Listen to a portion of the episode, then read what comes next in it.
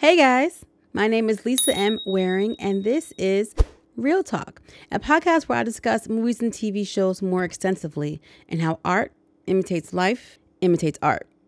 For December, I'm checking out action movies that occur during Christmas time. And since it's such a short month, I'm dropping the poll early. So get your votes in and decide what the final action Christmas movie will be. The poll drops this Friday. Let's kick things off with the 2022 action thriller, Violent Night. We are about to watch Santa kick some serious butt. Just a warning, guys, some of these images are a bit spicy, so just be prepared. Spoilers ahead. Let's get into it. Santa's in a bar getting loaded, and he's pretty sour about what Christmas and kids have become. Greedy little monsters who are never satisfied. Maybe this is my last year. He's ready to give in his 2-week notice and be gone. On his way out, he hands the bartender a present for her grandson and heads up to the roof. The bartender follows him, and she looks up in the air and sees Santa and the reindeer flying away, and she is so amazed until Santa throws up on her. I had to look away because that kind of stuff gets me sick, okay? I can see almost anything on screen, limbs getting cut, blood, whatever, but throw up? I can't do vomit. I can't. Jason stands on the sidewalk waiting for his wife, Linda, to come pick him up. She arrives, he gets in, he greets his little daughter, Trudy, who's been watching Home Alone all night and is reciting every line. Classic movie. Jason and his wife Linda have been separated for about a year, and it shows. Little tension in the car. They head over to Jason's mom's house. Did I say house? I meant compound, okay? We're talking guards, gates, security, private driveways. This place is massive. Jason's family is loaded, like for real. They've got servants in every wing of the house. I mean, a house that big requires an entire team to manage it. And Jason's mother, Gertrude, has also hired an entire catering company who are decorating the house. They're serving drinks and food, but they don't look like they're enjoying it much. They've got the bad guy frowny face on, and yeah, they look suspicious. They're definitely up to something. Jason is greeted by his sister Alva, who informs him that she is gunning to be the one chosen to run the company. Jason shrugs it off. He's not interested. Who cares? Which Alva finds weird because he's always groveling at his mother's feet, kissing up. Alva has a teenage son named Bert, who's one of those obnoxious TikTokers, always showing off their wealth and what they got. Look at my big house. Hey, #blessed. Yeah, like one of those. Alva also has a boyfriend named Morgan Steele, who is a B-list actor who does action movies. Gertrude, the lady of the hour, enters the room, and immediately Alva and her boyfriend Morgan start kissing up to her, while Jason and his family hangs back, chilling. And let me tell you something about Gertrude. This lady has a mouth on her, okay? She don't mess around. I'm starving. Let's eat. And Mom, I think Gertrude is a beautiful name. I only call her Gertrude. Santa is making his rounds, and there is no joy. He is just throwing presents at trees, begrudgingly eating cookies that are nasty or stale, and still drinking beer, filling up on that. He is so over everything. He's also relieving himself midair, so someone down below is getting a nice treat. Little Trudy is sad that Jason didn't take her to go see Santa this year, so he has no idea what she wants. Jason uses his noggin and finds an old walkie-talkie and gives it to her and says it's a direct link to Santa, so she can talk to Santa and tell him all the things that she wants. So Jason and Linda leave the room and listen at the door to hear what Trudy's going to ask Santa for. Trudy talks into the walkie-talkie and tells Santa that she just wants for her parents to be together again and for them to be a family. Yeah, I saw that coming. Santa comes across Gertrude's mansion of a house, and he's upstairs putting down the presents, enjoying the homemade cookies and the bourbon and the massage chair. Go ahead. You deserve it, Santa. At the same time, one of the security guards gives the signal on their synchronized watch with the team, and the plan begins. They disconnect the phone lines and they start checking in. They have very cute code names, okay? There's Krampus, Candy Cane, Sugar Plum, Gingerbread. The mastermind of the whole operation, his name is Mr. Scrooge. And they start killing off all the other servants and workers. Jason and Linda are talking, and Jason's proposing them try to be a family again. And you realize that the mom is kind of part of the reason why their relationship is on the rocks. Jason tells Linda that he may have a way for them to get out from underneath his mother's thumb and leave and never have to deal with her again. As Linda is considering it, they start hearing the gunshots and they run to get Trudy. Santa also hears the gunshots and he's like, deuces, I gotta go. He tries to touch his nose to do his magic, but I think he's too toasted for that because his magic is not working. One of the bad guys, I think his code name was Tinsel, finds Santa and is like, let's go. Santa's like, no, I'm just trying to get out of here. The guy like punches Santa in the gut. Santa doesn't like that. And they start fighting and end up both falling out the window. Santa lands on snow. Tinsel lands on a sharp, icy thing. It's not a pretty sight. All the commotion spooks the reindeer on top of the roof, and they end up flying away, leaving Santa stranded. So Santa grabs up his magic sack with all the toys in it, and he's basically about to just start hoofing it out of there when he happens to look in through one of the windows and sees that the bad guys have taken the family hostage, and there's a little girl there. And you know, children have a special place in Santa's heart, so he's got to stay and help now. Alva's boy toy, Morgan Steele, such a stage name. He's talking this big game about what he would do if the bad guys didn't have guns. He would karate chop them and Sure you would, buddy. So Mr. Scrooge enters the room and Gertrude starts talking that smack to him. She's got a strike team. They're on their way to end them. Oh, but Mrs. Scrooge knows all about her strike team. He also knows about the $300 million she got from the government that she stole and hid in a vault down under. The money was intended to help move things along the Middle East so that the government can get the oil. It's always about the oil. The bad guys discover the body of their fallen comrade and realize they're not alone. Someone's around the properties. Keep your eyes peeled. Trudy starts talking into her walkie-talkie. It's helping to make her feel better about the whole situation. This is a lot for a little girl to take in. One of the bad guys doing a perimeter search comes across Santa in one of the buildings, and they start to fight. You realize pretty quickly that Santa doesn't know how to work a gun. You're in America, Chris Kingle. You might want to take some lessons. The gun really isn't his weapon of choice. To be fair, it's a rough fight. And Santa ends up sticking the guy in the eye with a star. The guy is still moving though. So he then plugs in the star and the guy lights up like a Christmas tree before catching fire. It's quite the sight to see. So Santa hears Trudy's voice coming from the other walkie-talkie and he picks it up and starts talking back to her. He opens up his magical scroll and he sees that Trudy is on the nice list while the guys holding him hostage, they're all on the naughty list. Santa promises he is going to help her and her family. Mr. Scrooge and a couple of the others check the video cameras and they see Santa walking around. So Mr. Scrooge gets on their own walkie-talkie trying to reach Frosty. Frosty is the one that has the star in his eye. He's done. Santa picks up that walkie-talkie and introduces himself and tells them to give up. They're not going to do that. Why would they do that? All right, you're giving Santa no choice. Santa Claus is coming to town. He said the line. He said it. Did you guys hear it? He said the line. Mr. Scrooge is upset. Santa has killed two of his guys now. He goes back to the hostages and he demands to know who is the Santa person. Nobody knows. So he starts pressing them. Then Alva sells out her brother, Jason, and says, "That's mom's favorite.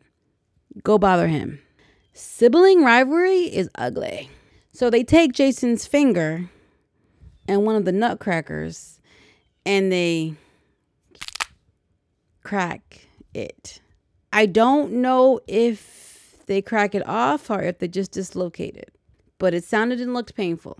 Still no one's talking. Well, conveniently, Gertrude also has a child-sized version of the nutcracker. So Mr. Scrooge proposes that they grab the big nutcracker to crack Jason's nutcracker. But before they can do that, thankfully, Trudy stands up and yells at them to leave her dad alone or Santa's gonna get them. Oh, so you know about Santa. Jason and Linda try to tell the bad guys that no, she thinks she's talking to him. It's pretend, it's make-believe. But Trudy insists that no, she's talking to the real Santa. And then Jason yells, "Santa's not real." And the whole room goes quiet. Even the bad guys are quiet. Like, dog, did you just crush your daughter's dreams? Yeesh. Mr. Scrooge finds this humorous. Of course he does. He's the Grinch, okay? Trudy runs away and goes to hide. Two of the henchmen, Candy Cane and Gingerbread, split up to go find her. By this time, Santa is a little wounded between his two run-ins, so he's in another part of the house. He takes off his Santa gear, and we see that Santa is inked up. He is covered in tattoos that look kind of tribal. As he's sewing up his wound, we get a flashback of him with a Viking helmet on, covered in blood, fire all around him. Interesting. Trudy and Santa are talking, and Santa tells her he doesn't exactly know how Christmas magic works, but it does, and he is real. Then he starts talking about different gifts that he's given her over the years, proving that he is who he says he is. And he admits that he wasn't always Santa. He had a life before Santa, and he used to be a conqueror named Nickelman. Trudy tells him that he's a good guy and she believes in him. Well, that's all he needed to hear. He's ready to go. Speaking of raring to go, the strike team is also gearing up to go. So Mr. Scrooge better hurry his butt up. So the bad guys find Santa and corner him in a room. They tie him up and demand to know who he is. Just above them in the attic is Trudy, who can hear and see everything. And she sees that Santa is in trouble. Santa starts telling them about themselves, their real names and who they are. And the two henchmen, Candy Cane and Gingerbread, start wondering, is this the real Santa? Of course, Mr. Scrooge is like, don't be dumb. He's lying, obviously. Then Mr. Scrooge monologues because bad guys have to hear themselves talk. They just gotta. When he was little, his dad made a big deal about Christmas, always bought presents. But then one year, dad got laid off. Ain't no money, ain't no presents, ain't no tree. But their neighbors, they had everything. So that night, Mr. Scrooge, little boy, had snuck into their house to try to steal some stuff, ran into the grandfather who got scared and accidentally fell on the steps and didn't make it. And this did not bode well for Mr. Scrooge's future, and he has hated Christmas ever since. Christmas ruined his life. At this time, Trudy has put bits of styrofoam into the vents, so it looks like it's snowing inside the room where they're all at. This is just the distraction that Santa needs, and he touches his nose and disappears up the chimney. What if he really is the real? There's no such thing as Santa. Ah, magic's working again. Nice. The extraction team is pulling up to the house outside. Gertrude's happy. Her guys are here. They're going to rescue them. Morgan Steele, the B-list action star, proves his experience, I guess, when he chops one of the guys, the gunman, in the face and jumps out the window, ultimately deserting his girlfriend and her family. He runs into the extraction team. Thank God you guys are here. Everybody's saved. Psych. They light him up. The strike team is on the bad guy's side. They betrayed Gertrude. With the help of the strike team, the bad guys are able to open the vault, and it's empty. Mr. Scrooge is looking around like, where is the money? The head of the strike team sends the rest of the guys to go handle Santa, who is now hurt in the shed. Santa is just beaten. He is weak, and he is about ready to give up. But Trudy inspires him. Santa finds a sledgehammer in the shed. When he was Nickelman, he had a hammer named the Skull Crusher. So he's definitely in his bag. This is his weapon of choice. He gets a hold of that sledgehammer and he goes to work. You may want to shield your eyes on this part. Limbs are getting broken, heads are getting bashed. It's a bloody mess. Mr. Scrooge returns to the hostages, demanding answers. Where is my money? That man turned into old dirty bastard so fast. So Mr. Scrooge, very desperate, grabs Linda, says he's about to shoot her, when Jason stands up and admits that he took all the money. He was planning to leave with his family and all the money and never return. Candy Cane and Gingerbread, the two henchmen, have finally found Trudy's hiding place in the attic, but she booby-trapped the place, and they get dealt with, Home Alone style. Thankfully, Santa's able to find her. Jason leads Gertrude and Mr. Scrooge and the other guy where he hid the money. The remaining bad guys start loading up the money to get ready to head out. They take Gertrude with them as insurance. Santa grabs a board as a sleigh and starts chasing them down. Trudy comes outside and finds that her parents are alive and kissing. It's a Christmas miracle. Santa catches up with those guys and he goes to work. He kills all of them except for one, who ends up shooting him full of holes.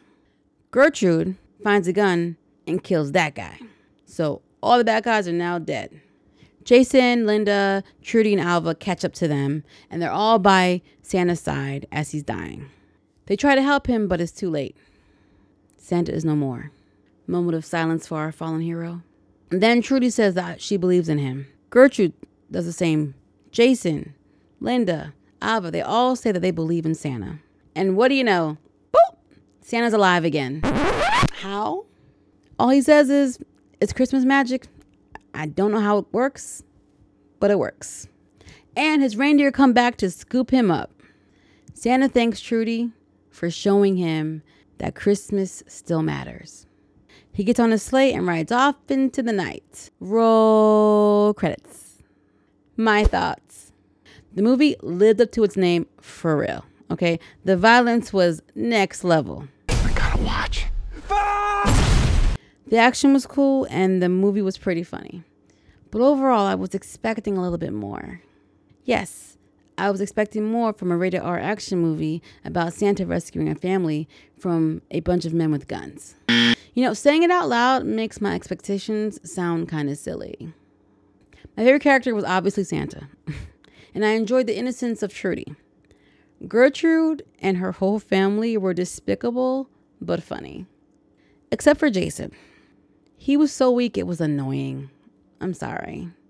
He couldn't even stand up to his mother face to face. Jason was planning to steal the money and run away. And Gertrude wouldn't even know until she read the card the next day. I mean, a woman that rich, that intrusive, that powerful... I can't imagine the hoops she had her children jumping through to please her. So much so that it nearly cost Jason his marriage. Now, Santa has an interesting backstory that we don't even really dive into. We have no idea how he came to be Santa or how he learned to work the Christmas magic. He doesn't even know how the magic happens. I'm a bit more interested in that story than this one. I'm totally down for a movie that dives more into the backstory of the Santa lore in that universe. Yes, Santa, please tell me more about your murderous Viking days as Nikomun. Mr. Scrooge has some serious issues, and he does not know how to take responsibility whatsoever. Even when he finds out that Santa is really Santa, it doesn't change anything. It doesn't soften his heart or anything. It actually hardens it more. Now he's like, oh, bet I can kill the real Santa and end Christmas for everybody. Everybody gotta suffer. This dude is the master Grinch, yo. He is the Grinch of all Grinches. This movie had some great callbacks to some classic films, like Die Hard. Imagine Santa on his own going through a multi-leveled house while a bunch of gunmen are downstairs holding people hostage so they can get their hands on a boatload of cash. Yeah, sounds like Die Hard to me.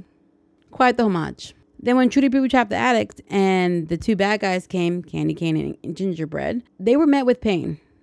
Like, we're talking pranks that were similar to what Harry and Marv experienced in Home Alone, except these could kill you. There were no cartoon hijinks here. All in all, this was a good time. I wouldn't consider this a classic, but I will probably watch this movie again. And if and when they make the sequel, I will also be checking that out as well.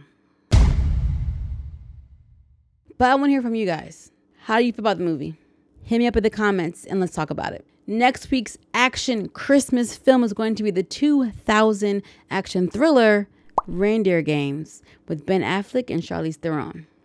So I'm looking very much forward to checking that out with you guys. Again, don't forget, this Friday I'm dropping the poll so you can vote on the final action Christmas movie for the month. If you guys enjoyed hanging out with me today, please hit that like button, subscribe, ring that notification bell so that you can always be up to date on what's going on. We're also on Spotify, Amazon, iHeartMusic, and wherever you listen to your podcasts. Links will be in the description. Later.